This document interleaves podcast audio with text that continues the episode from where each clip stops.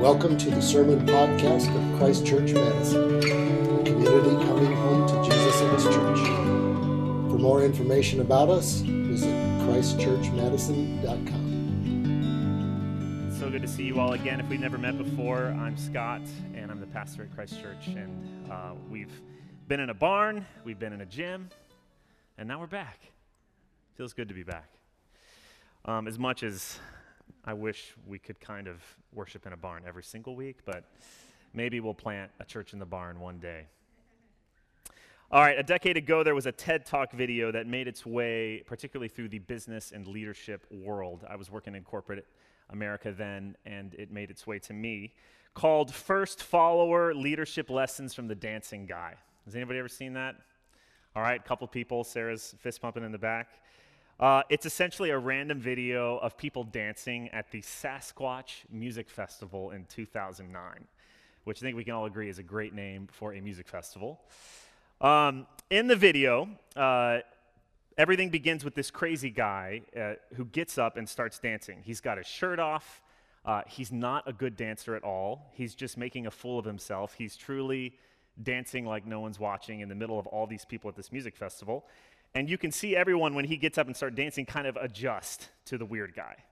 You know when that happens, you're in a group and somebody starts doing something weird and everybody else kind of looks at each other like, this guy's crazy.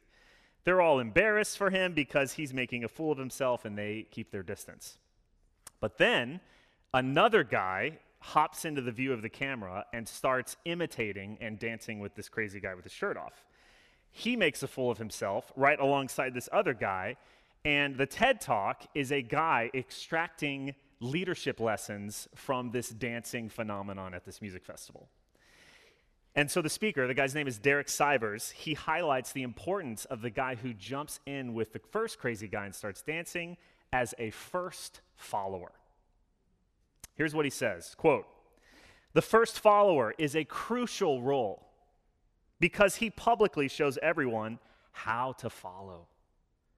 It takes guts to be a first follower. You stand out, you brave ridicule yourself.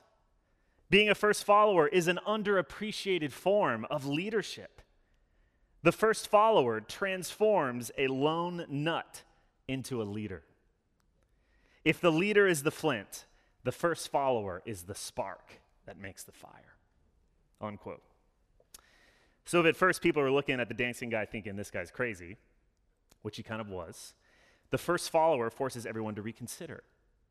Maybe this guy isn't crazy for dancing. Maybe I'm crazy for being lame and sitting on the grass and not having as much fun as him. The first follower made it safe and plausible to join, to dive in. And then guess what happens? A third follower you can see it in like a minute 2, 10, 50, 40, and then literally hundreds. And the guy makes the point that at the end, you're ridiculed if you're not joining in. Everybody immediately dives into this thing, and it is one massive, massive dance party. Here's how Derek Sivers finishes his commentary on the video. Quote, the big lesson here, did you catch it? There is no movement without a first follower. We're told we all need to be leaders, but that would be really ineffective. The best way to make a movement, if you really care, is to courageously follow and show others how to follow. When you find a lone nut doing something great, have the guts to be the first person to stand up and join in. Unquote. Isn't that great? If we were a super fancy church with videos, I would have just shown it, but I'll post it on Slack later. And if you're not on Slack, email me and I'll send you a link to it. It's a great video. Today's the feast of all saints. Amen? It's all saints when we celebrate the communion of saints, the koinonia of Christ, called from every tribe and tongue around the world and throughout history. And the simple truth that I want us to meditate on on this All Saints feast is that the saints are first followers. The saints are those who have gotten up off the grass before us and started dancing. God knows that in this world, following him is really hard. It's not easy. He knows that we are constantly tempted to think that we are crazy for following Jesus. Have you guys ever thought that? It's okay, you don't have to answer that question out loud. All of us come to that point where we think, Am I insane for doing this? Is this a hoax? As the psalmist says in Psalm 73, Have I kept my hands clean in vain for nothing? Do you know so many people in the Bible expressly emoted that feeling? So many people in the scriptures, heroes of the faith, thought they were crazy at some point. Elijah, who I'll talk about in a little bit. David. You ever read David's poetry? Jeremiah. John the Baptist. Second guest. Is this right? Jesus, are you really right? Because I'm having questions and doubts. God knows the immense pressure we all experience, both from within ourselves with our own temptations and doubts, and from outside of ourselves in the culture and world at large, to abandon the way of Christ and stay on the grass. Ours is not a world that welcomes courageous distinction in general, and it is not a world that welcomes always religious distinction and the distinction of what it means to follow Christ. If mob mentality and peer pressure was strong around the dancing guy, oh my gosh, I don't want to join this. He's crazy. Then it is much stronger in our world, which is constantly at boiling point and constantly sending you so many different opinions about what is good and true. And although this is certainly true of right now, it's hard to follow Jesus. The fact is, it's always been hard to follow Jesus in every era of history. Following Jesus has meant a radical distinction. It's taken courage to follow Jesus in all the fullness of what it means and not just whatever cultural moment is happening. Even in the height of European Christendom, when everything was quote unquote Christian, it was hard to be a radical follower of Jesus. Even in the Bible Belt in the 20th century, to radically follow Jesus in the way he calls meant a lot of courage. And I can say that because I grew up there. So, what do we need when we're tempted to think we're crazy? We need to see other people dancing. Amen? Courageously, with full abandon. We need the ministry of first followers, which is the ministry of the saints. By looking to the saints who have followed Jesus before us, we learn how to follow ourselves, and we are emboldened by their courage. They spur us on to get up off the the grass and to dance. I'm resisting saying dance like no one's watching and all these so many cheesy things I could say. I might say it in the rest of the sermon, I don't know. God knows we need this. And so he has, God himself, intentionally, from the very beginning, graciously constructed our faith to flourish through imitation and through following those who follow before us. This is what God wants. This is what he's provided for you. What's really cool is that this is how the Jesus movement begins. Jesus shows up on the scene, and Jesus is our leader. He is God who put on flesh in our midst to show us the dance, to show us what it truly means to love God, to love other people, to save us from our sins, to bring us home. But if you've ever read the Gospels, before in the Bible, you'll know that then, as today, people struggle, struggled to figure Jesus out. You know how the dancing guy gets up and everybody's like, whoa, what do we do about this? That's what happens in the Gospels. When Jesus enters a room, immediately everybody has to adjust and figure out what they think about this guy. And particularly in the Gospel of John, which Charlie read from today, huge portions of John are just massive conversations between people arguing about should we get up and dance or not? And then people saying, You're dancing, you're an idiot. And then people are like, You're an idiot for not dancing. And there's this massive debate. My favorite example of this is Nicodemus, who comes to Jesus in John 3 at night because he doesn't want anybody to see. And he's like, Who are you? What are you teaching? Why aren't the Pharisees dancing? Should I dance? And Nicodemus is grappling with how to understand it. But while everyone is sitting on the grass, keeping their distance from Jesus and the divine dance of fullness of life, God Himself plants a first follower right at the very beginning of the Jesus story. He calls someone uniquely to draw people to Jesus by dancing first. And who is that? John the Baptist. When does John start dancing? In the womb. He starts going nuts as a fetus because he gets close to Jesus. But he was called prophetically by God to have this ministry. So if you're reading John, you get the very beginning prologue, which is in the beginning was the Word, and the Word was with God. This beautiful thing about Jesus. But before any of the Jesus story starts, you get John. The next day he saw Jesus coming toward him and said, Behold, the Lamb of God who takes away the sin of the world. This is he of whom I said, After me comes a man who ranks before me, because he was before me. I myself did not know him, but for this purpose I came baptizing with water, that he might be revealed in Israel. And John bore witness. Mm. God prophetically called and singled out John to be a first follower. The voice crying out in the wilderness to prepare the way of the Lord. John started dancing before anybody else, and people thought he was crazy. John was a little bit crazy. But his testimony prepared the way for Jesus. People followed his pointing finger to the Lamb of God. His dancing made Jesus increase. And Jesus called John the greatest man born of woman. And just as God raised up John to be a first follower, so Jesus would call people to follow him, and he would teach them how to help other people follow. We see this in the disciples. Jesus calls them to follow him, and then in Acts, they start calling others to follow them, to follow Jesus. We see this when Paul says, Imitate me as I imitate Christ.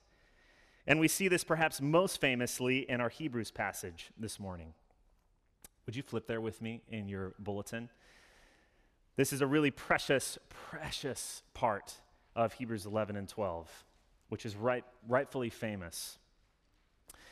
The book of Hebrews, if you know a little bit about the book of Hebrews in the Bible, was written to people who heard the gospel preached and they responded through repentance and belief. They were people in the Greco Roman world who took great risk in getting up off the grass and starting to dance and to follow God. But what's clear from the book, and this is important that we don't miss this, is they began to suffer persecution and ridicule and great loss for that decision. And so at the time of the writing of the book of Hebrews, they were at a crisis point. The people who were reading this letter were. They were second guessing their decision of following Jesus. Are we crazy?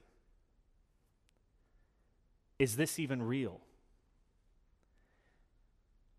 Are we seeing fruit from what Jesus has promised us? Do we actually believe he's going to keep his word about these things? These were genuine questions the Christians were having, and I don't judge them for a second for asking them. And Hebrews is one massive theological, rhetorical masterpiece of essentially saying, No, you should not abandon the way of Christ. Keep dancing, endure. And one of the ways that the writer encourages these downtrodden Christians to lift is to lift their eyes to behold and remember the great cloud of witnesses, which is all the saints who followed before them and joined in the dance before them, even when it meant they looked crazy, even when it cost them their lives. And so in Hebrews 11, the writer takes the reader through the great hall of fame of saints, uh, which some of you maybe have read before. It reminds them of all the beautiful men and women of God who've gone before us, like Abel, Noah, Abraham, Sarah, Isaac, Jacob, Joseph, Moses, Rahab. And then we get to our passage that we read today, and it's so beautiful. I would love to read it again. So, would you turn there with me? This is the end of Hebrews 11, leading into Hebrews 12. And what more shall I say? For time would fail me to tell of Gideon, Barak, Samson, Jephthah, of David and Samuel and the prophets who through faith conquered kingdoms, enforced justice, obtained promises, stopped the mouths of lions, quenched the power of fire, escaped the edge of the sword, were made strong out of weakness, became mighty in war, put foreign armies to flight. Women received back their dead by resurrection. Some were tortured, refusing to accept release so that they might rise again to a better life. Others suffered mocking and flogging, even chains and imprisonment. They were stoned, they were sawn in two, they were killed with the sword. They went about in skins of sheep and goats, destitute, afflicted, mistreated, of whom the world was not worthy. Wandering about in deserts and mountains and in dens and caves of the earth. The writer of Hebrews is saying to all these people who are exhausted and tired and second guessing what it means to follow Jesus, and he's saying, Think about all these people who have come before you. Think about the generations upon generations of faith. Consider the fruit of their faith. Consider the testimony. Consider the outcome of their lives. You are not crazy. You're not alone. And he takes all this and he applies it to a charge, which is the beginning of chapter 12. Go there with me now. All of the examples of the cloud of witnesses, all the examples of the people of faith, he brings together to say this Therefore, since we are surrounded by so great a cloud of witnesses, let us also lay aside every weight and sin which clings so closely, and let us run with endurance the race that is set before us, looking to Jesus, the founder and perfecter of our faith, who for the joy that was set before him endured the cross, despising the shame, and is seated at the right hand of God. Since we are surrounded by so many first followers, so many courageous dancers, let us endure. Keep going. Notice the point is not about looking at the saints. The saints are not the center of our attention. What do the saints do?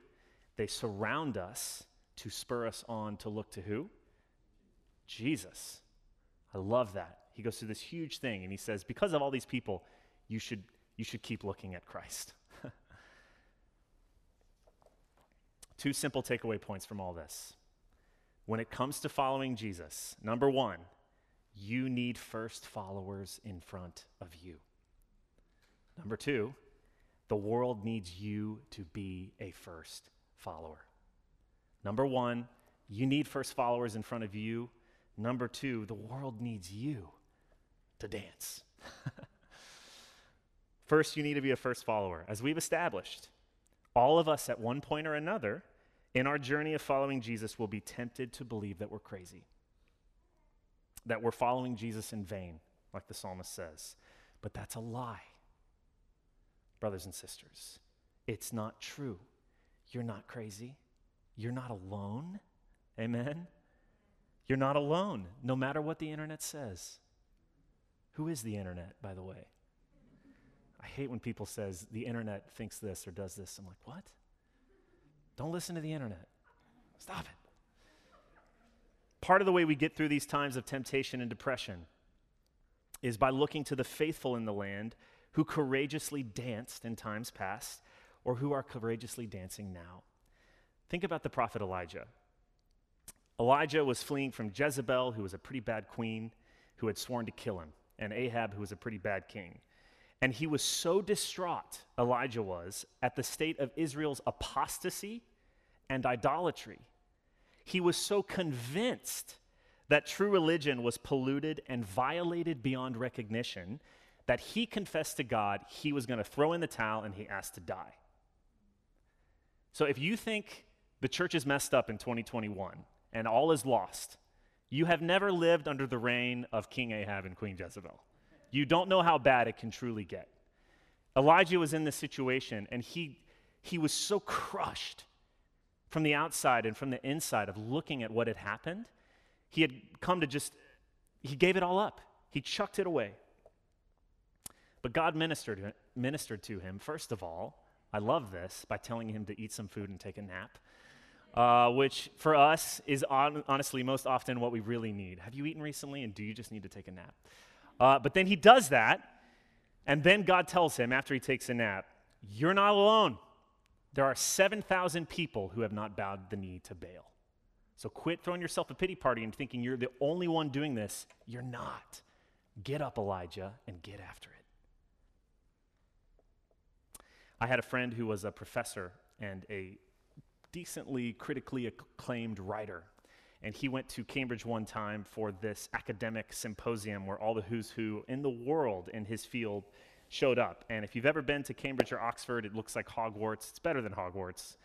And everybody gets in these, you know, firelit halls, and it's beautiful and uh, it's historic, and everybody's just snobby, and it's just whoa! It's like the top of the ivory tower. And he was there, and he was at this symposium with all these people, and it became clear that he was a follower of Jesus. And someone in the room um, basically said, laughed at him, and was like, "If you believe in religion in general, you're an idiot. And in Jesus in particular, you're an idiot. And everybody kind of had a laugh at his expense and just kind of left the criticism dangling, and he felt crushed. And afterwards, he said he was reeling and walking around Cambridge uh, like Elijah. And he started asking, Is that true about me? Am I an idiot? Am I crazy for following Jesus? when so many people think I'm insane for following Jesus. But then he said he started to list those first following saints who had ministered to him and made him follow in the first place. He said he just started naming them St. Augustine, St. Teresa of Avila, Dietrich Bonhoeffer, Amy Carmichael, Fyodor Dostoevsky, Mom, grandma. And he thought, I'm okay being crazy if those people are crazy. Our psalm today says in verse 6, I don't know if you caught it, I will look with favor on the faithful in the land that they may dwell with me. He who walks in the way that is blameless shall minister to me. It also says in verse 3 I will not set before my eyes anything that is worthless. I hate the work of those who fall away. It shall not cling to me. And that means, brothers and sisters, that you and I have a choice when it comes to what kind of people we look to. You actually have a role to play in that. We have a role in who we allow to minister to us and who we do not allow to minister to us.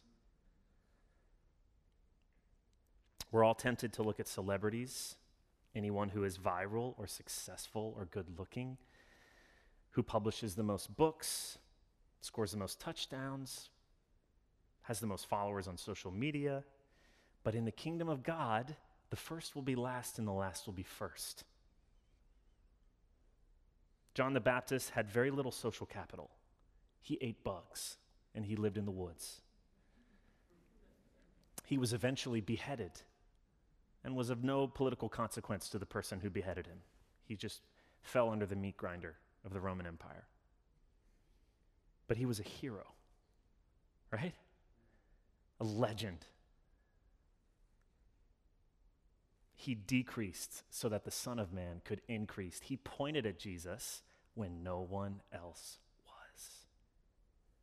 Rahab was a Gentile prostitute. She made it in the Hall of Fame of Faith. However, for the way that she courageously believed in God, begged for his salvation, and freely received it. You and I need first followers of Jesus in front of us. Who is that for you?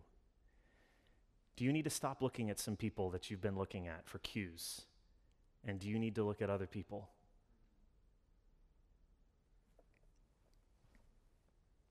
maybe a cool thing to do today or this week is sit with your journal like my friend did when he was walking around and he started naming the people that had ministered to him. What would it be like for you to fill a page? Who are the first followers that I love and that I want to dance like, that I want to be like? You're not crazy. Finally, the world needs you to be a first follower.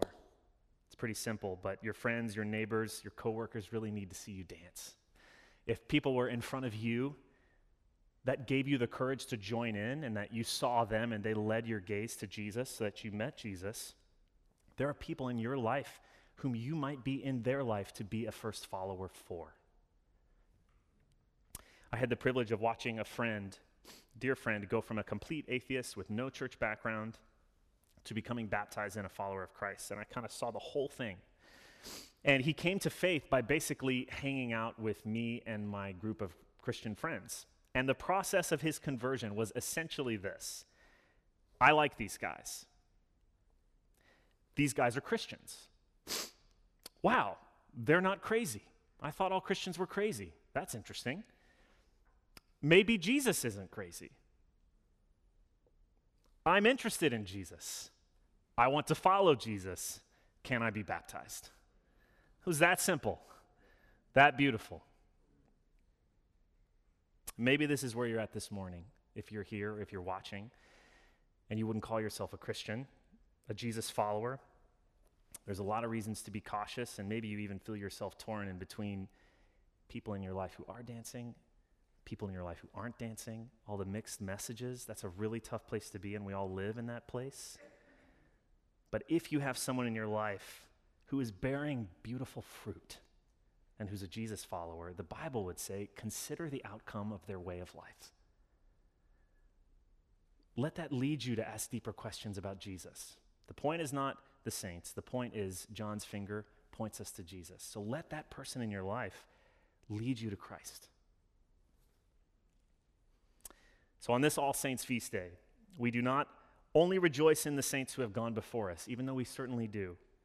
Courageously, lovingly, sacrificially, we are also humbled by the fact that Christ has called us to be saints and to join in the dance before the world.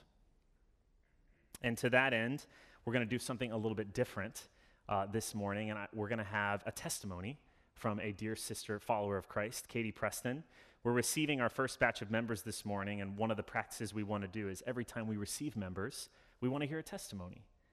Um, and so, because of all the dancing themes, I've actually asked Katie to just do an interpretive dance for us about her testimony, if she could put it in dance. Just kidding, that would be terrifying.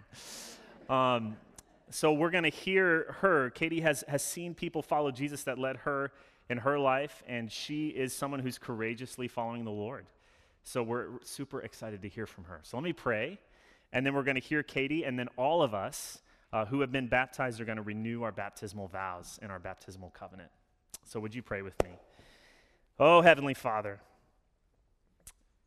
Lord, give us that ministry of the communion of the saints. Thank you that we are never born again into nothing. We are born with sisters and brothers and spiritual mothers and fathers and spiritual grandmothers and grandfathers in the faith. Lord, we thank you for the great cloud of witnesses. Help us to lay aside everything that clings to us and to look to you, who also endured, the founder and perfecter of our faith. Amen.